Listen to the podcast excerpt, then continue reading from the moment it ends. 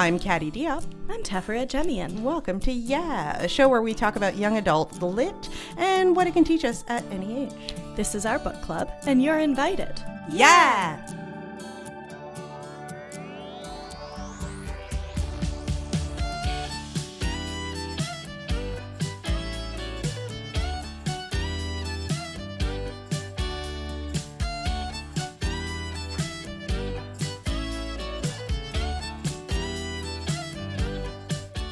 We're talking about Zenobia July, written by Lisa Bunker, um, an awesome. Uh, very young adult uh, novel, so probably for kids aged like I think like a, a, sharp nine to eight to nine and up. Um, the story of Zenobia, a trans girl who uh, moves to across the country to live with her aunts, and it uh, recounts her adventures in her first year at school. Special thanks to Seth Day, the host of the Rad Child podcast, which is a podcast also hosted on the Upward Network. Seth was sent this book.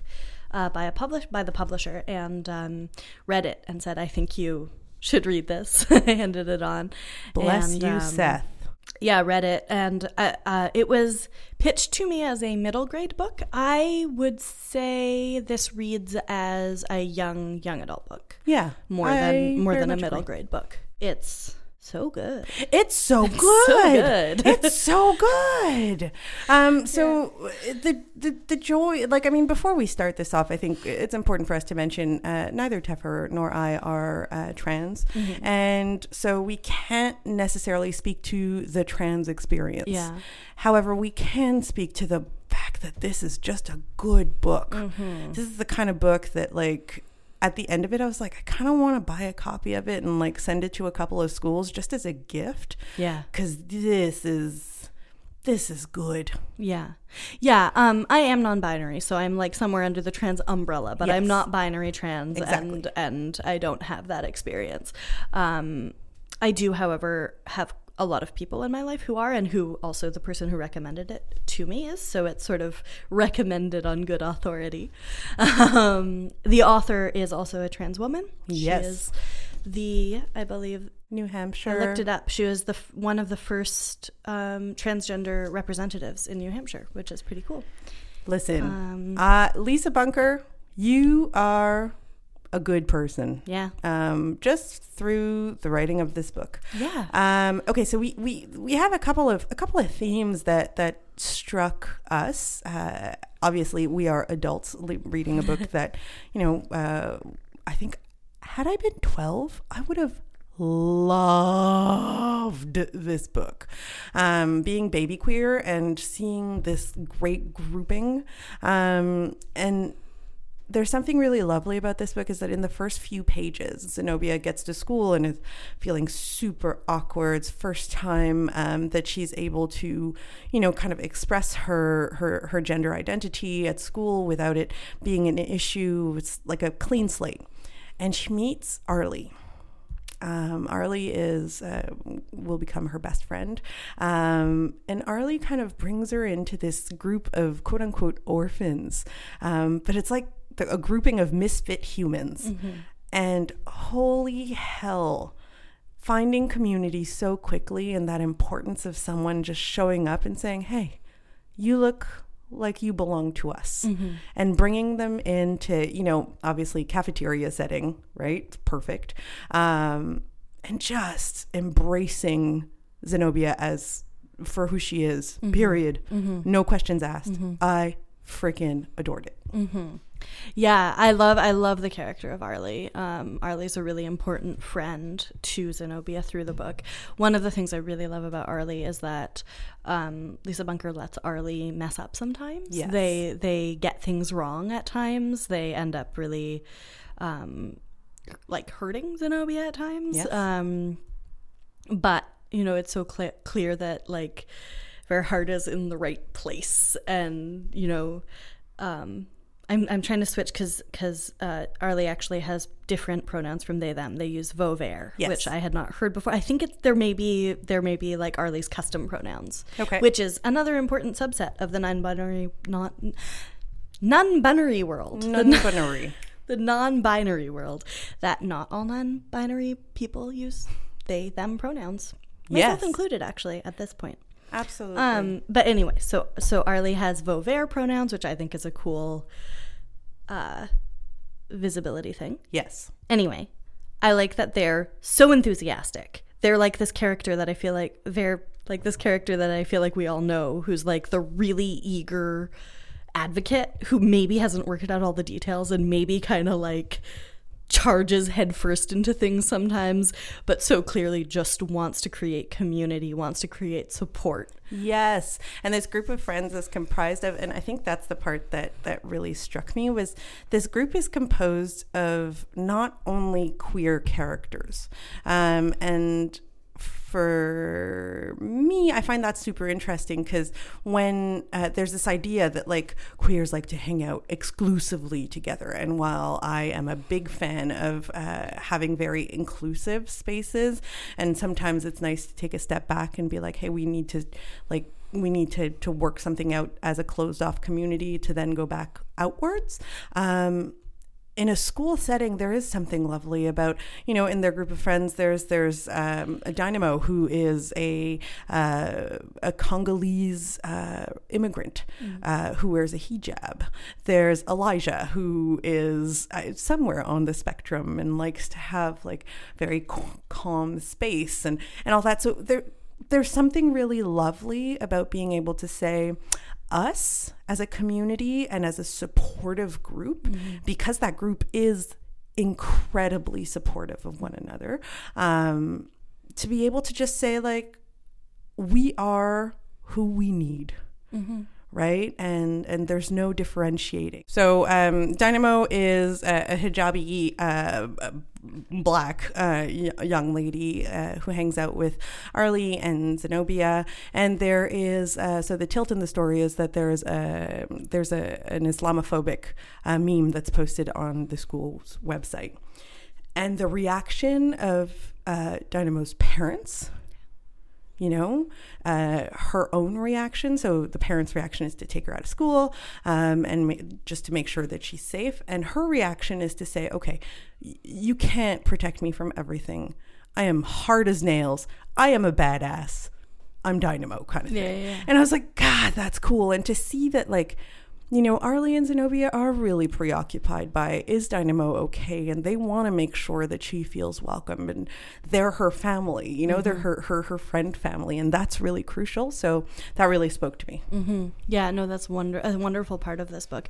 I think it also speaks to something I really appreciated, um, which is it's such a good depiction of Maine, mm. like Maine as a place. I have family in Maine, yes. and um, they run a very cool anarchist bookshop in uh of course um, they do they do they also have a farm and a and a good fat baby um it's called the boxcar it's called boxcar books it's in maine and and if you're in that area I can't remember which area of Maine it is now, so that's not helpful. But anyway, I've spent some time in Maine, and mm. I have family who live in Maine and really kind of have uh, spent a lot of time with the culture. And I love what you see in a lot of New England, honestly. You see this contrast between the the old school hippies who have been there forever, like Zenobia's aunts, who are, you know, queer and chill, and kind of the rural queers that exist in the US that people look over all the time. Um, and that's a really big part of New England rural culture. Okay. And then you also have your more stereotypical rural white Americans who, you know, always vote Republican and are very conservative, church going people. Um, One Melissa's family. Well, yep. Exactly. So, so you, and you really have this mix and you really get this picture of that. Um, super dynamic culture that exists in New England. And that was nice for me as somebody who grew up in New England, has family in New England. Um, especially like right now, I only have family family in rural New England, in Massachusetts and Maine, and uh, it was really cool to see that culture really like given its due, because I think a lot of the time we either see kind of urban New England we see this this urban rural split along left and right politic lines that doesn't exist mm-hmm. um, and it was very cool to see that like whole um, cross section of New England culture. That's and really interesting. Yeah, I just I loved it. That was really special for me. Uh, yeah, I can I can completely imagine uh, there's it also speaks to sort of Quebec culture, right? Like there is something really interesting there too, is that we also have an, a rich tradition of like, well, mainly American hippies uh, moving here, um, and then uh, in rural into rural areas back when uh, communes uh, were cool, and uh, you know that plus the combination of you know local townspeople, francophone communities, and uh, that's interesting. It, it just kind of made my my head go ding. Yeah. Um, can we talk about the adults in this book? Yes, good adults in this book. Oh, good adults in this book. Um, so Zenobia moves in uh, with her aunt Phil and her aunt Lucy, um, who are basically who I want to be when I grow up. Let's just be honest. Like they're they're lesbians. They have their own gender stuff happening, um, and they are they seem to be the the, the safe house, right? The, yeah. the the the place, the meeting point, yeah. for the community in their area, and oh, they're so kind. They're learning to be parents. They really come at it from a place of love, and they're there for Zenobia when mm-hmm. she needs it. Yeah but they're also very I love that there's this part, like this tiny little part that really stuck out to me um, when Arlie comes over for supper for the first time. And Zenobia, having grown up in uh, Arizona in a very conservative Christian home, um, you know, like all yes sirs, yes ma'ams, and and this and that. Um, Zenobia will ask her aunts if she could wait by the curb for her friend to arrive. And her aunts are taken aback by that. And it's like a teeny tiny little moment, but as an adult, there's something really really particular about a child who's so eager, but you want them to fly, you know, with their own wings and to make mistakes and to, you know, to, to test their boundaries a little bit. And that moment just, you know, they were like, yeah, of course. Um, but they are both surprised by that, yeah. by that request. It just, it it came and it got me right in the heart for some reason. Yeah. Yeah, I get that. I love the this just this depiction of a couple who are very um have some distance between themselves and Zenobia's yes. family because uh, it's Zenobia's father's sister and yes. her partner, and um, she just clearly had some very firm boundaries with her family when she came out and moved across the country and you know has her life there. But as soon as zenobia needs a place to live um it's just like well of course. Yeah. and i love the progression from well she has nowhere else to go and we can be this home to of course we're going to start working on adoption. She she's ours. Yeah. Um and Ugh. i can understand that you know even as an adult of just kind of okay we have an adolescent in our home suddenly out of nowhere after never expecting to have children, after having our very contented child-free lifestyle. Yes. Um, and also this child is going through I mean she lost both her parents. She's just moved across the country. I love the complexity that's there in the relationship from both sides. Yes. With also Zenobia being like my my aunts are lovely and they let me live as who I am, which my parents did not. Um, and they're clearly trying so hard, but they only make weird food. It's always little triangles of pita that you dip in goop, and I don't recognize any of these elements. And like, I love when she when Arlie's coming over and she's like, "Could could you make re- like regular food? could you like try to make regular food? Even though Arlie, I feel like would be super into oh, triangles of pita dipped in goop.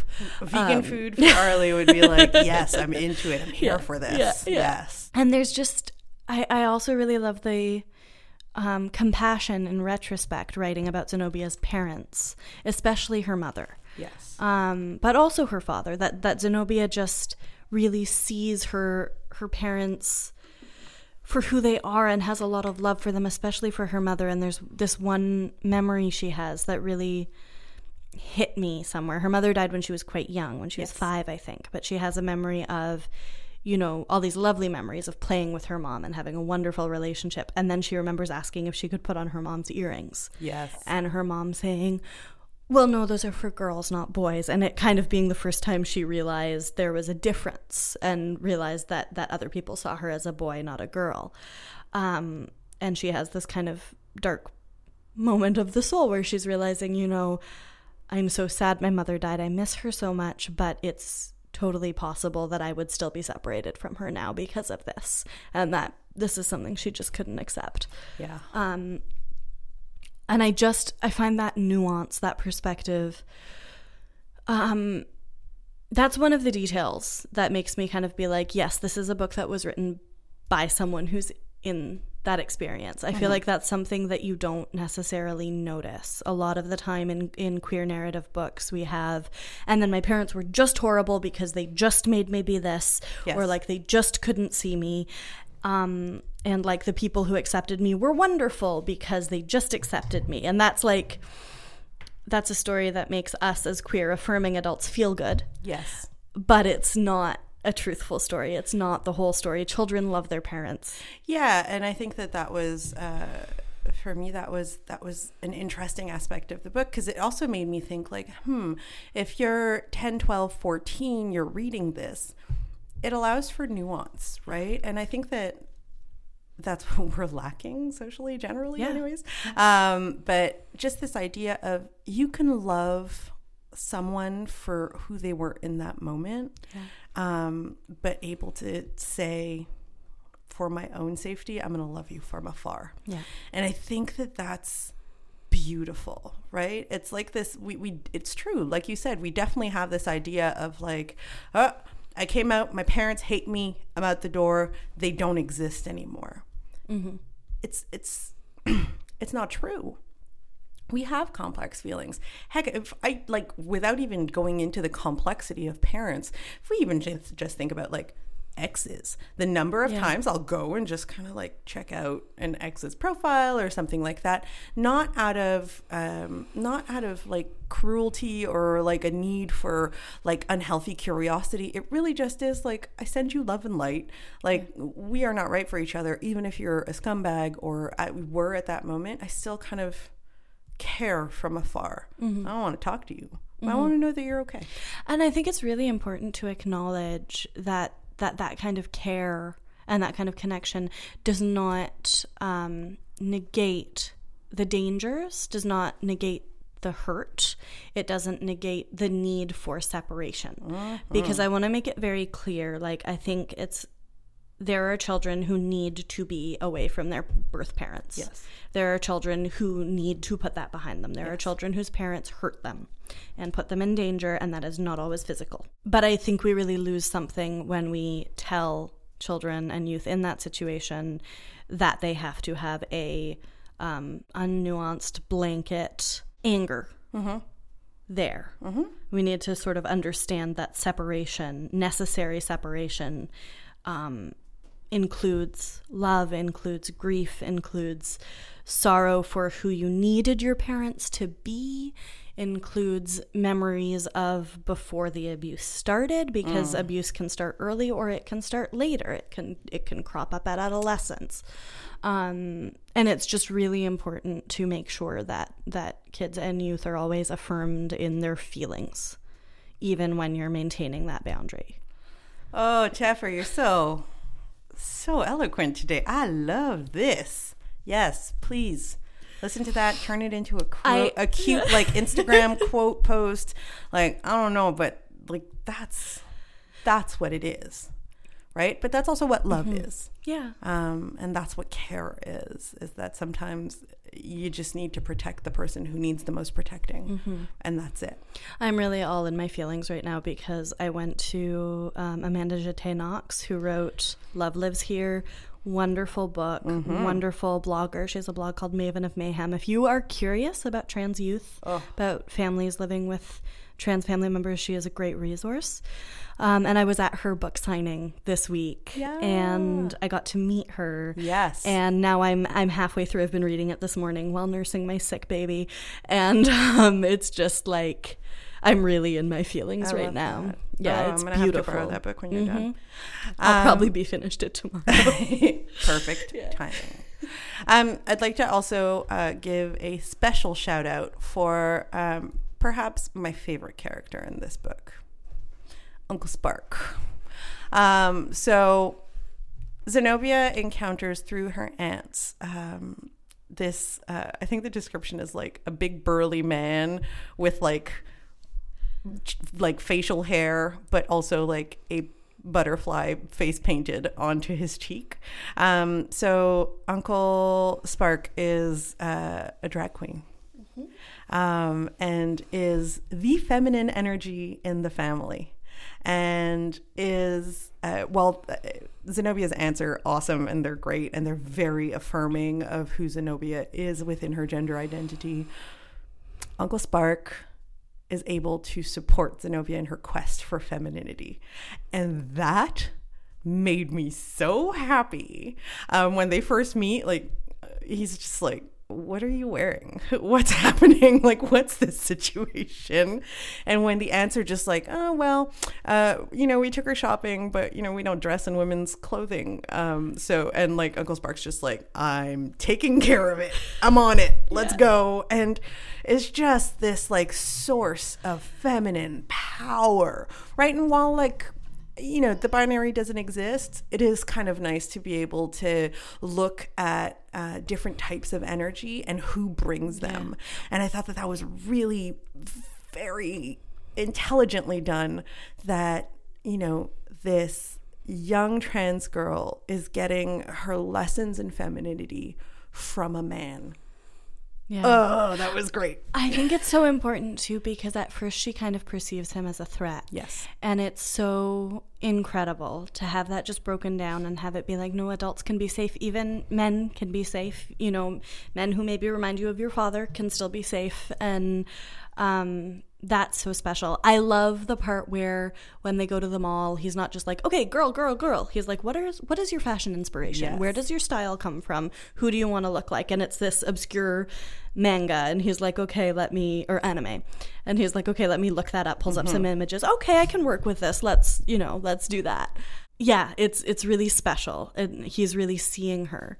I think you know um, the binary doesn't exist, but the spectrum does. Yes. And Thank sometimes you, it's very hard for adults who fall kind of in the middle of that spectrum to understand people who fall to either end of that spectrum. And mm-hmm. and the aunts are very much um, indicative of second wave feminism lesbians, right? like they're like, we don't shave, we don't wear makeup, bras are a trap by the patriarchy. Yep. And so when you have a little youth who's kind of like, well, I would like to look pretty, please. I had some of this tension with my mother.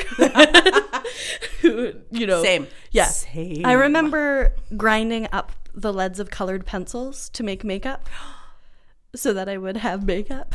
I love that so much. I uh, learned how to put on makeup in March of this year. Um, yes. So proud of you. Twinkle fingers yeah. all around. I'm still working on it. Yep. Um, because my mom's version of makeup was um, putting face cream on, and uh, on a an exceptional, you know, situation, she would wear a bit of lipstick.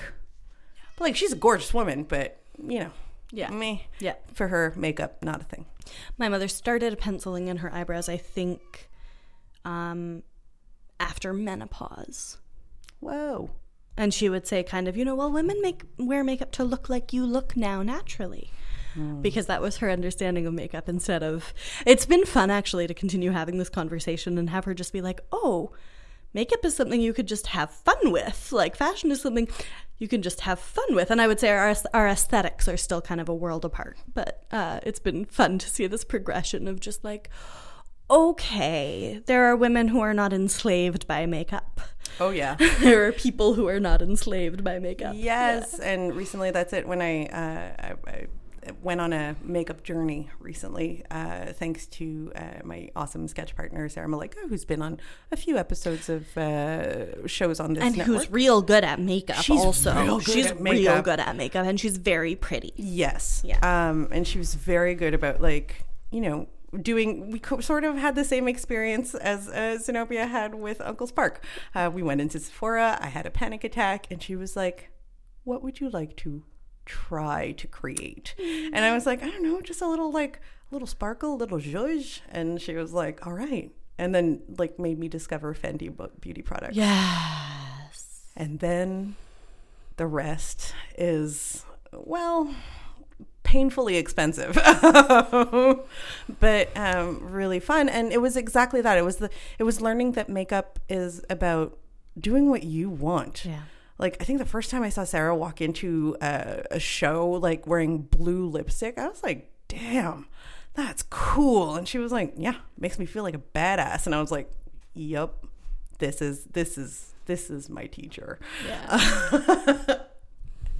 anyhow um yeah uh like hip hip hooray for characters like uncle spark um who you know from a baby queer perspective i'm glad that i had some older queers around uh to help guide me through the Yeah. world so i think uh i think he does that really well in this book hmm Yeah, he's he's wonderful.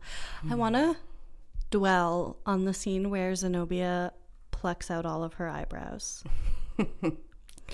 because this this scene she gets teased for her eyebrows at Yes. school as i almost feel like that is a rite of passage yes. to get teased for your eyebrows.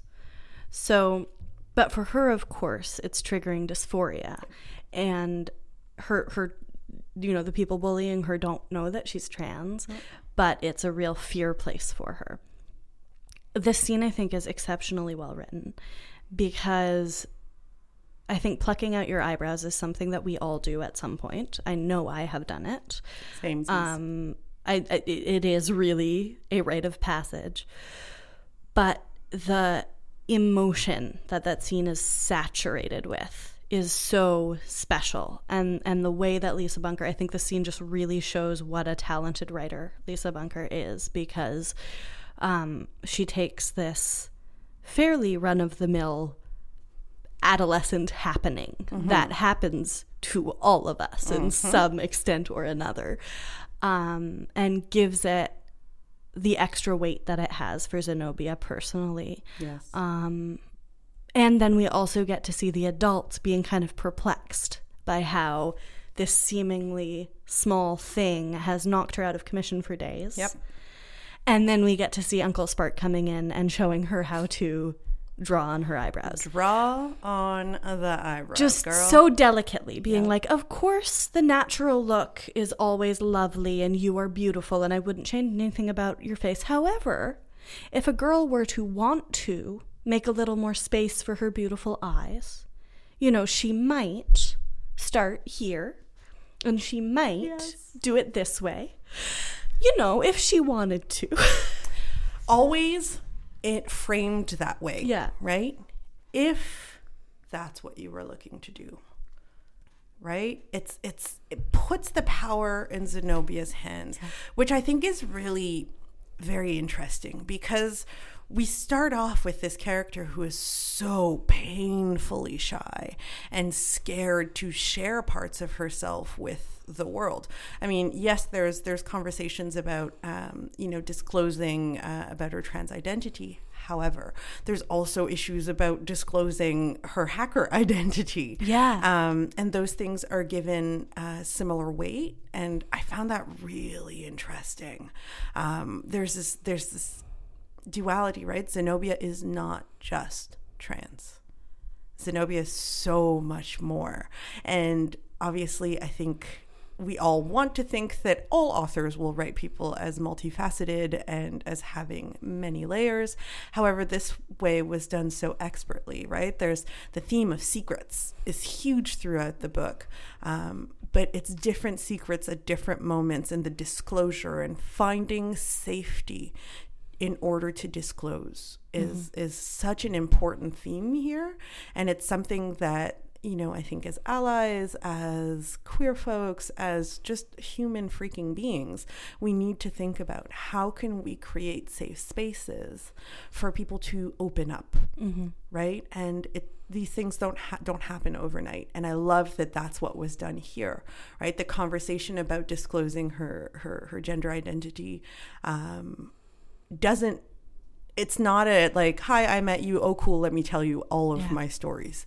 It's, I think I'm ready to start talking about this thing with this person, but I want to take my time. And it gives agency to Zenobia, which I think is something that often lacks when we've got any character who's marginalized uh, in books, whether they're for adults or, or, or YA books giving them agency to make their own decisions and to, to come at things in their own time it's beautiful because it's also not taking your readers for you know for idiots. Mm-hmm. It's it's letting them understand that you too are allowed to feel safe. You're entitled to being cared for and to coming to things in your own time. And whenever that time comes if it comes that's the right time because you came to that decision all by yourself Yeah. Yeah. Yeah. yeah.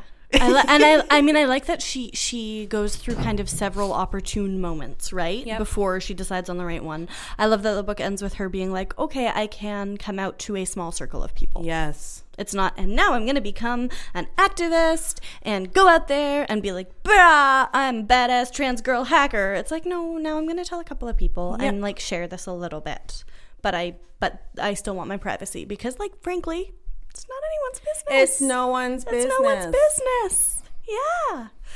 Um. Yeah. I, um. The one scene that kind of sticks out to me around that is when another kid at the school is outed as trans, and uh, Zenobia understandably freaks out quite a lot, and Arlie reads that as Zenobia freaking out about someone being trans and gives her this very stern lecture yes and Zenobia is just kind of like, "It's not that. It's not. It's not that. It's not that. Still not that." Um, and then when she finally does come out to Arlie, Arlie is like, "Oh my god, I'm so palm. sorry." uh arlie what a fun character yeah.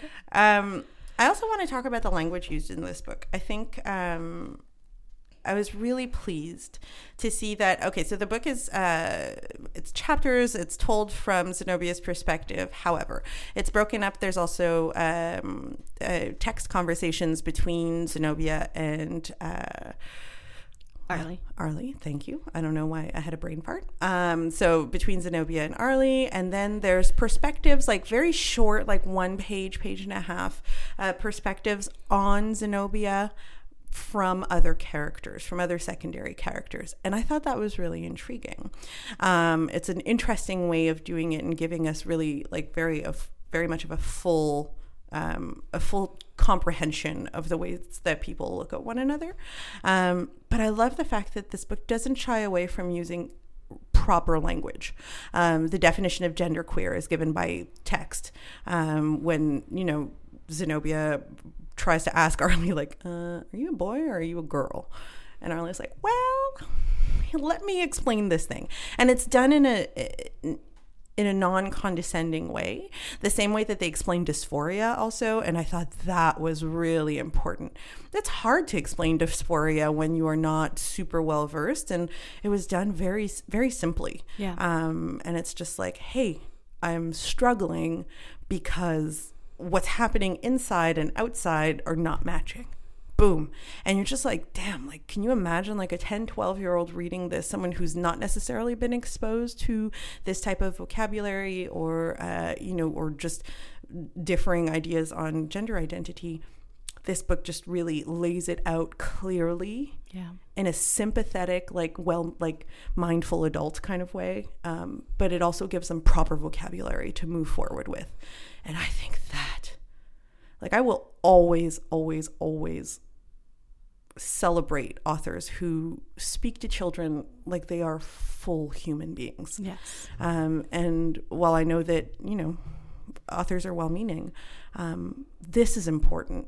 It's really important to explain that like Islamophobia can hurt people. It's really important to explain that you know uh, misgendering or anything like that can can really cause harm. But to do that in a way that is really not punitive and not like you are a horrible ally, but more like and through Arlie making mistakes and things like that, we get that picture but we also get a lot of learning opportunities mm-hmm. through this book.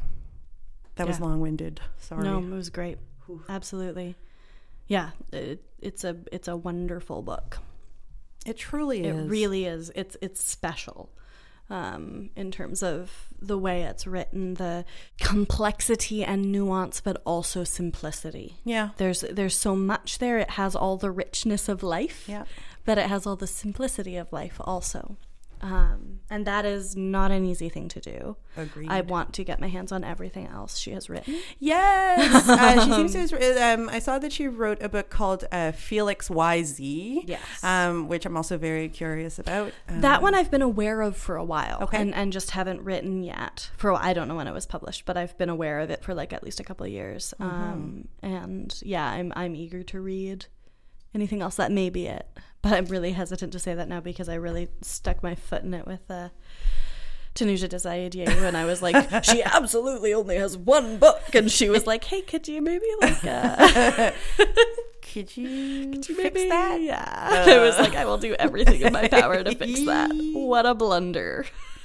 Um, so, folks, um, Zenobia July by Lisa Bunker. Mm-hmm. Read it, leave it lying around in a school library I don't know, just give it a, uh, as a gift. Yeah. It's a great book. Uh, and also, ooh, ooh, ladies and computers. Yes. I just want to say mm-hmm. it's really nice to have a female identified yeah, gamer. Female. She female. Yeah. Yeah. She lady. Zenobia's a girl. Yeah. Um, but yeah, no, to and to explore that and to have her be real freaking smart. Yeah. Oh, yeah. that's satisfying. I don't want to give all the details away because this is a cyber mystery. Yes. So th- that's also something we haven't said. It's a cyber mystery, it by is. the way. Um, and it's great. And there was another scene that I keep going back and forth on. Like, I want to talk about it. No, I don't want to. I don't want to spoil it for anybody. Mm-hmm. So yes, um, read it, enjoy it. Uh, like four thumbs, way, way up, way up. If I had more thumbs, I would put more up, but I only have four. Totally agree. Yeah. Same. Uh, and also, Lisa Bunker, we love you.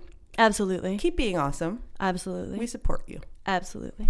And uh, a message out there to all people who might uh, ha- encounter trans kids please affirm their gender. Oh my God, yes. It is not up to you to decide who does what with what parts of anything of who they are. That made no sense, but whatever. Um, I got it. When someone says, This is who I am, you say, Okay. That's it. That's and the only them. acceptable answer. It truly is. if you're having some trouble understanding it, there's a lot of resources. Gendercreativekids.ca is yes. a great resource. Zenobia July is a great resource. Yes. Love Lives Here by Amanda Jetté Knox is a great resource. Mm-hmm. There are uh, there are literally so many resources. So many. Um, that you know you don't really have an excuse um, to say that there aren't any. There you What's go. Yes, I will be right there.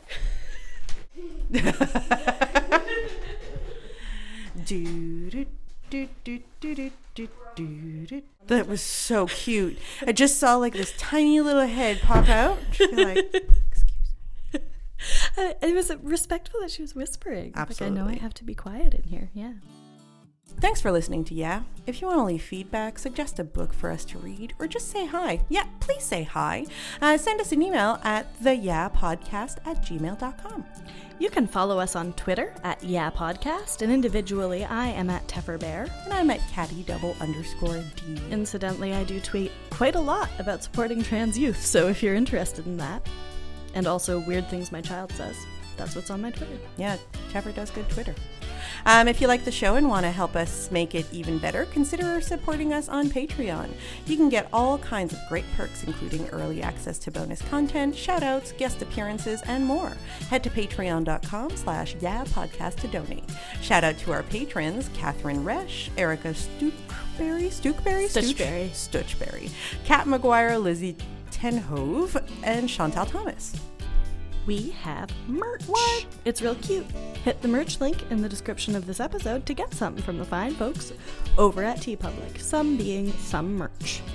You can also support us for free by leaving a rating and review on Stitcher or Apple Podcasts and by sharing this episode with a friend. This week, share it with anyone. Really, everyone needs to read this book. Literally Period. anyone and everyone. Yep. And maybe teachers. Mm, definitely. Special thanks to Great Bear for letting us use their song Jenny's Groove as our theme music. You can find their music for sale at greatbearmusic.bandcamp.com. This episode was produced by Tepera Jemian and edited by Tom Zalatni as part of the Upford Network.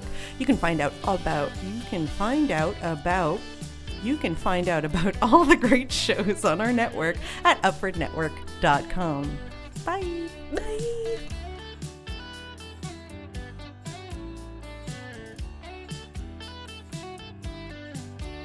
I'm Tom. I'm Will. And we're the hosts of Blasting Off Again, a new Pokemon podcast brought to you by the Upford Network. We've decided to take on the task of watching through every episode of Pokemon, providing live commentary and in depth analysis of everyone's favourite 90s dogfighting cartoon. We're tackling the hard hitting issues. Is Brock racist? Was Koffing the first ever suicide bomber? What are the environmental implications of using Pikachu to power a building? Will Misty ever get her bite back? Find out the answer to all these questions and more on Blasting Off Again. Available on the Upford Network, iTunes, and wherever you get your podcasts podcasts. We're, We're blasting, blasting off again. Ding. I'm Julian McKenzie, co host of the Scrum Podcast, a sports show I'm doing with my podcasting partner in crime, Tristan D'Amour, on the Upford Network.